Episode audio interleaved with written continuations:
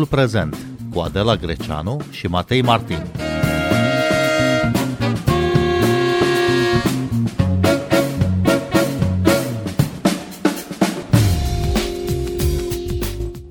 Bine v-am regăsit! Noi suntem Adela Greceanu și Matei Martin și vă propunem săptămâna aceasta o serie de discuții despre proiectul de modificare a legilor educației și starea învățământului românesc. Invitații noștri în această seară sunt doi profesori din învățământul preuniversitar, Dorica Boltașu, profesoară de română la Colegiul Național Iulia Hașdeu din București. Bună seara, bun venit! Bună seara, mulțumesc pentru invitație și pentru interesul arătat educației.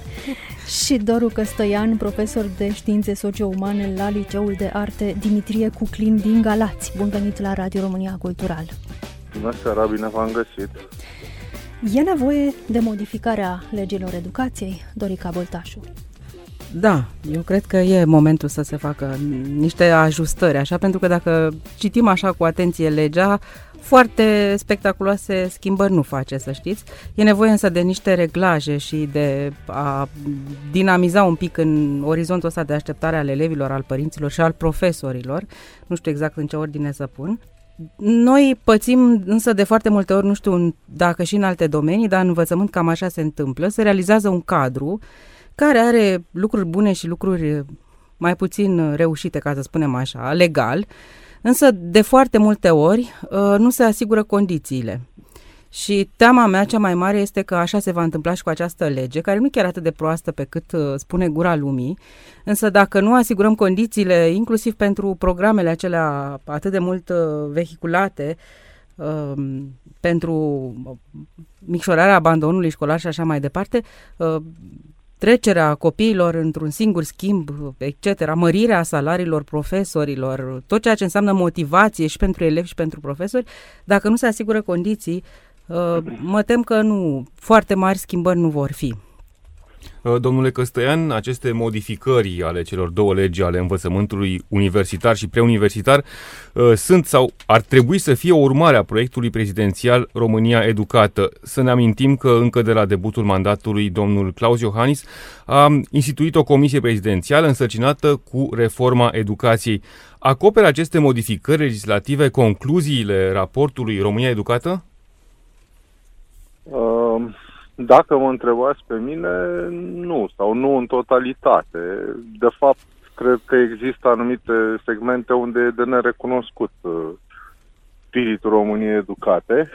Um, sunt parțial de acord cu colega mea, în sensul că și eu cred că era momentul ca să vedem niște schimbări, însă nu mai sunt de acord că aceste schimbări trebuiau să fie niște ajustări, din potrivă. Cred că era momentul să vedem la lucru o filozofie fundamental nouă a educației și în niciun caz o resuscitare a mortului clinic uh, care este învățământul românesc în momentul ăsta. Uh, și iarăși sunt de acord cu faptul că legea nu e atât de proastă cum spune legea uh, gura lumii, însă e mult mai proastă decât ar fi trebuit să fie, dacă mă întrebați pe mine. În sensul că așteptările mele, sigur că poate pentru cineva care aștepta doar niște ajustări, legea vine cu niște lucruri bune. Pentru cineva care aștepta o redefinire profundă a conceptului de educație în România, legea îndrăznește prea puțin, face prea puțin și sigur că din punctul meu de vedere e absolut corectă remarca cu privire la asigurarea condițiilor. Nu e greu să treci într-un proiect de lege că vei face, că vei reduce abandonul școlar, că vei, uh, uh, mă rog, rezolva problemele de fond. Uh, e mult mai greu însă chiar să o faci, să aloci resursele necesare, inclusiv pentru schimbarea anumitor practici, mentalități, filozofii, poziționări și așa mai departe. Și, um, din potrivă, asta, asta e principalul reproș pe care eu îl fac proiectului de lege, și anume că îndrăznește prea puțin, nu că ar fi complet lipsit de idei bune sau de uh, direcții bune imprimate procesului, ci că uh, nu, îndrăznește, nu îndrăznește suficient. Că mă întrebați pe mine, niciuna din marile tipe ale educației românești nu este deranjată în profunzime. Nici uh, uh, polarizarea, nici inechitatea pe care o constatăm acum, nici uh, prăpăstiile care există între elevii de elită și cei uh, care merg la uh, și alții, uh, nici problema titularizării, accesului în sistem și așa mai departe, nici problema formării. În fine, nu, nu vreau să par un negativist prin, prin esență, dar sentimentul meu e că nu are acest proiect de lege capacitatea de a imprima o schimbare profundă educației române. Nu de cârpeală era nevoie, spuneți domnule Căstăian, ci de o filozofie total nouă. De unde Absolut. să înceapă? Ce înseamnă filozofie total nouă? Păi, ă, în primul rând, o filozofie nouă ar fi început de la o redefinire a raportului dintre cei care educă și educabili. Fie că ne place, ă, fie că nu ne place, noi funcționăm într-o paradigmă uh, care este și anacronică, este și ineficientă și ale cărei rezultate le vedem în fiecare zi.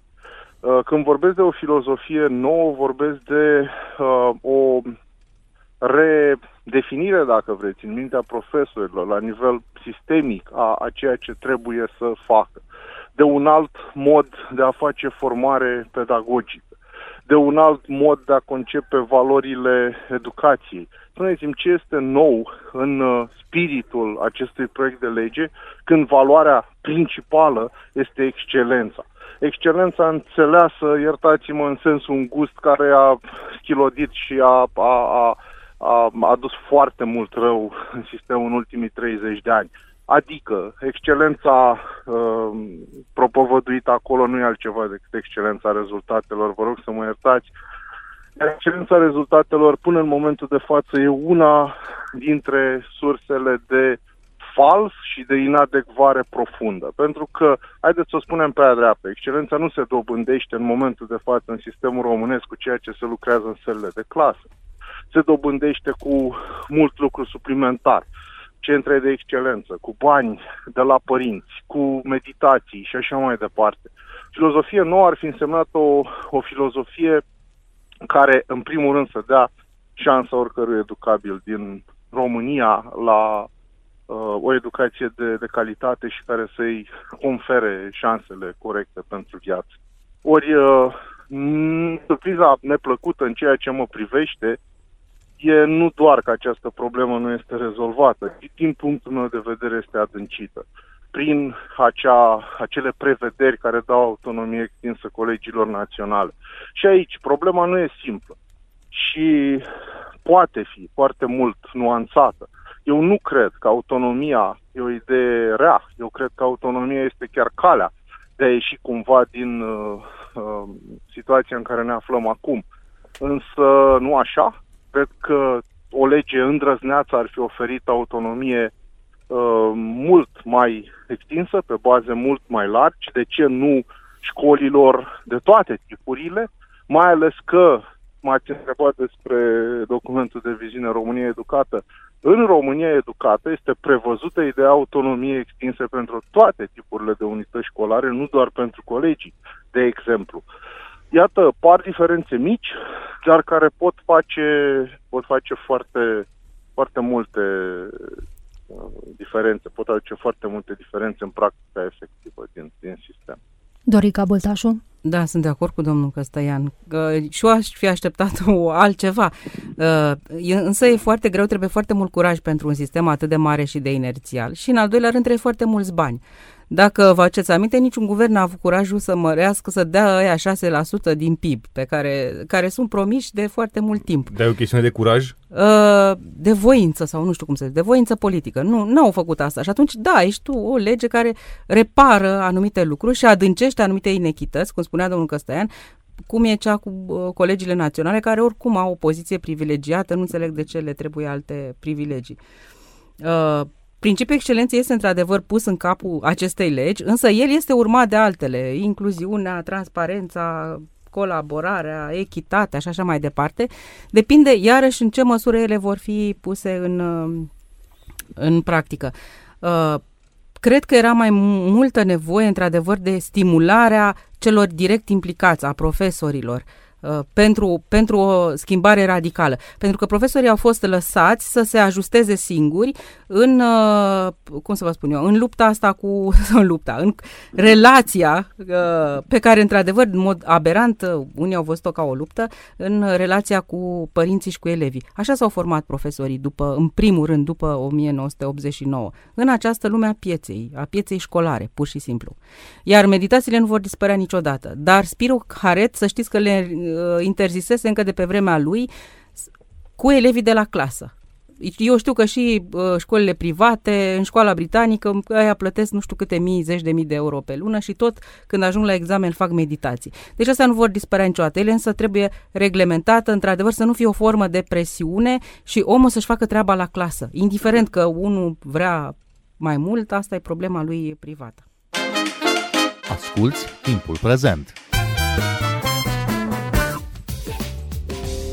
Timpul prezent e un talk show zilnic despre politică, societate și cultură difuzat la Radio România Cultural. Ne puteți asculta pe Apple Podcasts, Google Podcasts, Castbox, Spotify și altele. Bun, la capitolul excelență nu stăm rău. An de an, olimpicii români obțin medalii internaționale, însă rata analfabetismului funcțional e peste 43%. Cum de un sistem care produce vârfuri nu se ocupă și de ceilalți, de cei care ar trebui să reprezinte uh, zona de medie, Doru Căstăian? Uh, cauzele cred că sunt destul de complexe și cred că ar trebui să facem cercetare sociologică serioasă. Eu cel puțin asta, în asta aș vedea responsabilitatea unui stat care chiar uh, își dorește să rezolve problemele din educație. Dar uh, dacă e să spun ce cred eu, mă rog, plecând și de la ceea ce au descoperit uh, anumite forme de rapoarte și de audituri externe, e în primul rând faptul că în momentul în care faci din aceste rezultate, al minteri admirabile, fără discuție. Nu, nu, nu există aici o discuție. Copiii aceștia care câștigă premii an de an și care sunt cu adevărat excelenți merită toate laudele. Însă în momentul în care faci din această finalitate, singura finalitate cu adevărat importantă a sistemului, atunci uh, e de așteptat nu există foarte multă atenție îndreptată către ceilalți. Și mai există ceva. Există o tendință a tuturor sistemelor mamut, în special cele dublate de o birocrație consistentă, și sociologii știu asta de foarte mult timp, de a deveni cumva imune în raport cu realitatea, de a funcționa după propriile reguli, de a se închide în uh, propriile matrici și de a nu mai uh, avea foarte mare legătură cu realitatea. Sigur că de obicei problema asta este rezolvată prin faptul că realitatea, uh, ceea ce se întâmplă în viețile reale ale oamenilor și în societate, sancționează cumva uh, funcționarea asta autoimună și nu îi permite să se desfășoare. Ori, uh, haideți să ne întrebăm dacă în România realmente se întâmplă asta. Um, în ce fel ar putea uh, societatea românească să tragă de mânecă sistemul și să-i spună uh, uite, ceea ce, ce faceți nu e în regulă, pentru că pe lângă olimpice aceia admirabil, producem și foarte mulți oameni care nu sunt pur și simplu pregătiți uh, din punct de vedere educațional pentru, pentru viață. Cred că societatea românească abia se maturizează din punctul ăsta de vedere și un prim uh, Uh, lucru pe care îl face este ceea ce se întâmplă acum. Faptul că, iată, avem, cred pentru prima dată, cel puțin e prima dată de când îmi amintesc eu, dezbateri extinse, intense, chiar pasionale cu privire la niște proiecte de lege ale educației. Faptul că există atâtea intervenții televizate, radiodifuzate, pe internet și așa mai departe, cred că este deja o formă, există sigur asociații de părinți, asociații de elevi și așa mai departe. Cu alte cuvinte, um, cred că începem să avem o reacție um, externă din afara sistemului la felul în care funcționează sistemul. Cred că fenomenul ăsta este de, de dată destul de recentă. Eu nu mi-l amintesc acum 15 ani, de exemplu. Și probabil că, nu probabil, ci sigur e un lucru bun, pentru că asta va împiedica cred, sistemul nostru să funcționeze la infinit în propria logică. Dorica uh, Deja există Da, presiuni. dacă îmi permiteți așa adăuga ceva la întrebarea dumneavoastră, uh, concret, lipsește, de exemplu, în învățământul românesc de la toate nivelurile lui orientarea uh, profesională și asistența psihopedagogică. Adică ne întrebam de ce au rămas copii pe din afară acum la liceu, că asta a fost un motiv pentru clasa noua, pentru colegiile naționale, să-și dea singure. Pentru că părinții n-au fost sfătuiți foarte bine. Cine să-i sfătuiește de obicei? Dirigintele, care vine în sală și spune în fața 35 sau a 50 de oameni, uitați, ăștia sunt liceele, uitați-vă bine la medii, bifați în dreapta, bifați în stânga. Uh, de aceea s-a făcut și acest clivaj între tehnologic, profesional și teoretic. Nu mai vrea nimeni la tehnologic, pentru că acolo se duc cei mai slabi. Dar dacă uh, și părinții și copiii ar fi sfătuiți în toate școlile, tu pe, spre asta, du-te spre asta, uite, ai putea fi bun de chestia asta, da? Al, a, a, atunci copiii s-ar duce și spre tehnologic și spre a, profesional, nu neapărat cei care nu pot pentru teoretic, cum e acum. Poate s-ar duce și alții sau poate a, lucrurile ar fi, n-ar mai lua ca pe o rușine. Eu am luat trei și mă duc la tehnologic, da? Uh, lucrurile s-ar echilibra un pic, dar uh, ce face noua lege? Nu spune cum s-a cerut, de exemplu, să fie, domnule, mai mulți psiho, nu un singur psiholog sau un psihopedagog la 1000 de elevi sau la 2000 de elevi sau la 3000 de elevi, ci să fie mai mulți.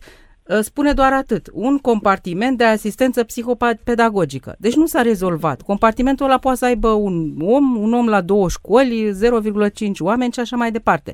Deci sunt lucruri care rămân în continuare nerezolvate, Uh, tocmai probabil, cred eu, din economie. Adică asta ar fi însemnat să creezi posturi, să creezi specializări pentru orientare profesională, să nu facă dirigintele tot, de la a da manuale până la a sfătui fiecare părinte în parte unde să meargă copilul lui și a sfătui cu ani în urmă, nu a sfătui cu o săptămână înainte de a-și depune dosarul la liceu. Deci sunt câteva lucruri care rămân în continuare nefăcute și eu, eu cred că ar fi lucrurile acestea care par mărunte, dar ar fi esențiale pentru Uh, reconsiderarea aceasta, pentru că acum văd că pe noua lege se pară puternic tehnologicul de teoretic. Am văzut că din 2023-2024 uh, în liceele uh, asta tehnologice intră în lichidare teoreticul și invers, în liceele teoretice intră în lichidare pentru că de când cu problema aceea hibridă sunt licee compuse care au și profesional, au și teoretic. Și acum vor, văd că vor să le separe, însă separarea asta nu e de ajuns să le separi, e de ajuns să lucrezi cu oamenii, să lucrezi cu profesorii, să, să aduci personal nou, să lucrezi cu părinții, să lucrezi cu copiii, pentru că altfel ajungem la absurdități de genul și vă spun din, de la colegii mei, o clasă cu specializarea sudori, da? mai mult de jumătate fete, care întrebate ce faceți la sfârșit, au spus că ele vor pune unghii. Da? Deci a, aceasta este, cum să vă spun, efectul acestor politici educaționale care pe hârtie nu sună chiar atât de rău. Dar dacă tu nu le urmezi după aceea de metodologii și de condiții, degeaba le-am făcut. Sau, mă rog, rezolvă parțial sau se vor umple greu de fond, că asta e o problemă de secol XIX. Ca să Domnul Căstean vorbea mai devreme despre absența statisticilor, despre absența informațiilor din teritoriu și, într-adevăr, dacă e să, să ne uităm, statul român nu știe să-și măsoare, să-și evalueze propriul sistem de educație, ă, pornind de la premisa că inteligența este totuși repartizată geografic unitar ă, în, în România, Uh, e clar că avem o problemă atunci când știm că unele școli sunt proaste și altele sunt mai bune. Uh, cum s-ar putea, e clar că cumva cauza trebuie să fie alta, nu? Uh, cauza clasamentului sau scăzut sau a unor rezultate proaste în anumită, într-o anumită școală față de altele. Da. De unde ar putea să pornească o egalizare a șanselor, o egalizare a calității educației. Au fost multe greșeli în trecut. Uh, adică dacă dai voie unei școli să-și facă câte clase vrea, și sunt școli care au 15 clase pe nivel, până la O, de exemplu. O școală aia a, a făcut așa un marketing, cum se face? Marketing educațional. E și asta o profesie. Uh, că fac cu germană, că fac cu engleză, că fac cu bazin de not și așa mai departe. Uh, a căpușat, ca să mă exprim așa, iertați termenul, școlile din jur care s-au depopulat. Nu înseamnă, nu înseamnă că ele au fost mai rele. Pur și simplu, lumea s-a dus buluc înspre o școală cu speranța că copilul va fi mai deștept, mai crește un creier și așa mai departe. Uh, cele mai multe sunt probleme sociale, să și, s-a lăsat cumva prea mult uh, sau faptul că și-au făcut toți clase în provincie mai ales, e o mare problemă, și-au făcut colegiile naționale gimnaziu. Au mâncat prim, uh, școlile gimnaziale din jur. Și au ajuns niște școli mamut cu 3-4 niveluri de învățare absolut nu e corect nici să stea în aceeași curte un copil de clasa 0 cu un copil de 18 ani. În școlile, în campusurile private e altceva, sunt separați, sunt... Uh, Doru Căstăian, e și o chestiune de bani, egalizarea uh, condițiilor de învățământ, a calității uh, educației? Păi, cu siguranță că e. E în primul rând o chestiune de voință politică. Adică asta e una dintre căile pe care o poate lua educația unui stat. Să-și asume un model de tipul ăsta egalitarist. Nici nu știu măcar dacă e cel mai bun dintre modele. Dar e în primul rând o chestiune de voință politică. Ori, în primul rând, trebuie să știi ce vrei. Vrei ca uh, sistemul tău de educație să permită pe cât posibil șanse egale, să există o calitate comparabilă a școlilor și așa mai departe, acționezi în direcția respectivă cu măsuri uh, bine gândite, bine chitite, care, evident, presupun bani, inclusiv oameni în plus, cum a spus uh, doamna profesoară, posturi în plus, uh, da, salarii, resurse și așa mai departe. Poți să nu îți asumi direcția asta și să mergi pe o uh, direcție, hai să spunem, în care îți, îți asumi cumva inegalitățile de fond și uh, o spui cu, cu toată gura. Uh, legea noastră nu mi se pare că merge cu uh, Uh, curaj și articulat în niciuna dintre aceste direcții, pentru că în vreme ce cântă, sigur, uh, balada axiologică a echității și egalității de șanse, uh, are prevederi care, exact cum s-a, s-a spus aici, adâncesc, de fapt, inegalitățile de fond. Și cred că trebuie să mai spunem un lucru. De foarte multe ori aceste școli bune. Poate că ar merita o discuție și o emisiune separată uh, tocmai conceptul ăsta de școală bună și ar merita făcut o discuție în jurul lui. Însă aceste școli bune de foarte multe ori, uh, de ce să nu admitem realitatea? Nu sunt finanțate exclusiv uh, de către instituțiile de stat și de către ordonatorii de credite. Sunt acolo și bani de la părinți, sunt acolo uh, resurse care vin din, din tot soiul de, de alte surse, poate inclusiv managementul este superior altor școli și atunci da, ca să răspund uh, concluzionând scurt la răspunsul meu mai lung, da, e desigur și o chestiune de bani. Dar, în primul rând, o chestiune de voință politică, aș spune. Dorica Băltașu? Da, o singură propoziție vreau să adaug aici. Uh, din nefericire, peste tot în lume, uh, cei care au un statut social bun, care au bani pur și simplu, își vor da copiii la școli mai bune, la meditații și așa mai departe, nu numai la noi. Uh, din păcate, noi trebuie să facem programe pentru cei care nu își permit și sunt foarte puține totuși în legea asta învățarea remedială sau școala după școală, uh, care par așa să-și amintească de faptul că există foarte multe categorii defavorizate care au din ce în ce mai puțin la uh, acces la studiu cu adevărat, la liceu, la facultate și așa mai departe. Doru Căstăian, uh, scrieți într-un articol din Observator Cultural că elevii învață într-o vastă majoritate numai pentru examene. Ce e greșit în asta?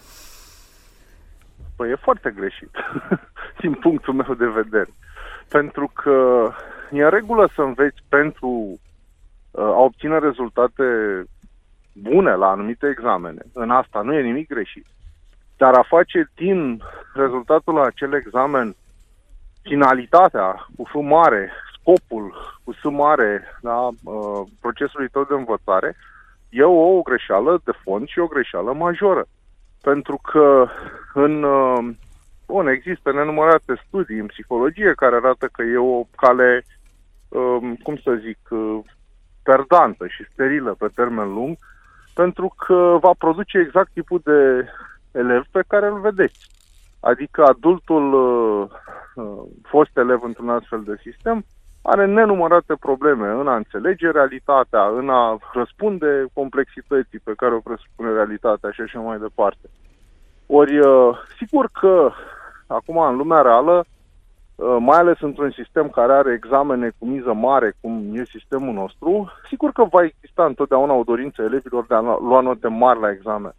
Însă în momentul în care nota devine singurul scop, apar tot de fenomene aberante. De exemplu, gândiți-vă la fenomenul copiatului, care înflorește într-o cultură care, mă rog, e și destul de laxă din punct de vedere moral, dar dincolo de asta, uh, elevul e dispus să copieze, uneori profesorul e dispus să înțeleagă și părintele dispus să scuze, tocmai în numele obținerii notei. Ori dacă nota e scopul suprem, atunci aproape că nu mai contează cum o obții. Uh, faptul, mm, faptul, că, faptul că nu mai contează notele înregistrate în, uh, în gimnaziu pentru admiterea la liceu schimbă în vreun fel ecuația? E o discuție, nu știu dacă pe mine mă întrebați, dar da. Uh, e o discuție complexă aici și aici lumea s-a polarizat foarte repede și ne-am foarte repede în două tabere, dintre care unii sunt de acord cu această eliminare, alții nu. Eu cred că pe termen scurt pot uh, apărea efecte benefice. Se poate cumva elibera ceva din tensiunea asta a notelor, cea goanei după note, dar uh, pe termen mediu și lung trebuie gândit altceva. Mie nu mi se pare o idee bună această decuplare completă a învățării de, uh, în gimnaziu de ceea ce se întâmplă în ciclul următor. Uh, am văzut că există poziții uh, ale unor oameni care spun ok, abia acum elevii vor învăța pentru ei, pentru viață, pentru dezvoltarea personală și așa mai departe. Permiteți-mi să am foarte mari dubii, din două motive. Primul motiv este cultural. Ai fost crescut într-o cultură a rezultatului imediat, cum este nota de la examen, e foarte greu să treci dintr-o pocnitură de degete în paradigma cealaltă. Asta ar fi primul motiv. Al doilea motiv e că atât timp cât păstrezi examenul de evaluare națională sau știu eu, admitere și așa mai departe, care e un examen miză foarte mare și cu putere de selecție și de triere foarte mare, atunci e de așteptat ca tot ceea ce nu contribuie la examenul ăsta să fie lăsat în plan secund. Și de către elevi, de către părinți. De acord cu domnul Căstean. Uh, evaluarea e în continuare cea mai mare problemă a noi, sau un, la noi una dintre cele mai mari probleme, una dintre cele mai mari probleme a școlii. Uh, oricum, să știți că media aia, nu, dacă facem pe hârtie, nu ieșea foarte mult, adică nu i-a ajutat foarte mult, nici nu-i cobora prea mult, nici nu. Ia presiunea, într-adevăr, de pe notă, că toată lumea ajunsese să ia niște medii uriașe, cei care au luat 10 sau, nu știu, aveau 10 pe linie, 9, 50, toată, toți acești copii au luat uneori note mult mai mici la, la examen. Deci, uh, cumva, evaluarea asta ar trebui regândită cu totul. Pe de altă parte, de ce facem atâtea materii dacă nu evaluăm, dacă nu le evaluăm și nu ținem cont de ele? Nici asta nu e o problemă. Deci sunt de acord că pe termen scurt e bine, dar pe termen lung ar trebui regândit. Dorica Boltașu, Doru Căstăianu, vă mulțumim pentru discuție. Noi suntem Adela Greceanu și Matei Martin. Ne găsiți și pe platformele de podcast. Abonați-vă la timpul prezent pe Apple Podcasts, Google Podcasts și Spotify. Cu bine, pe curând!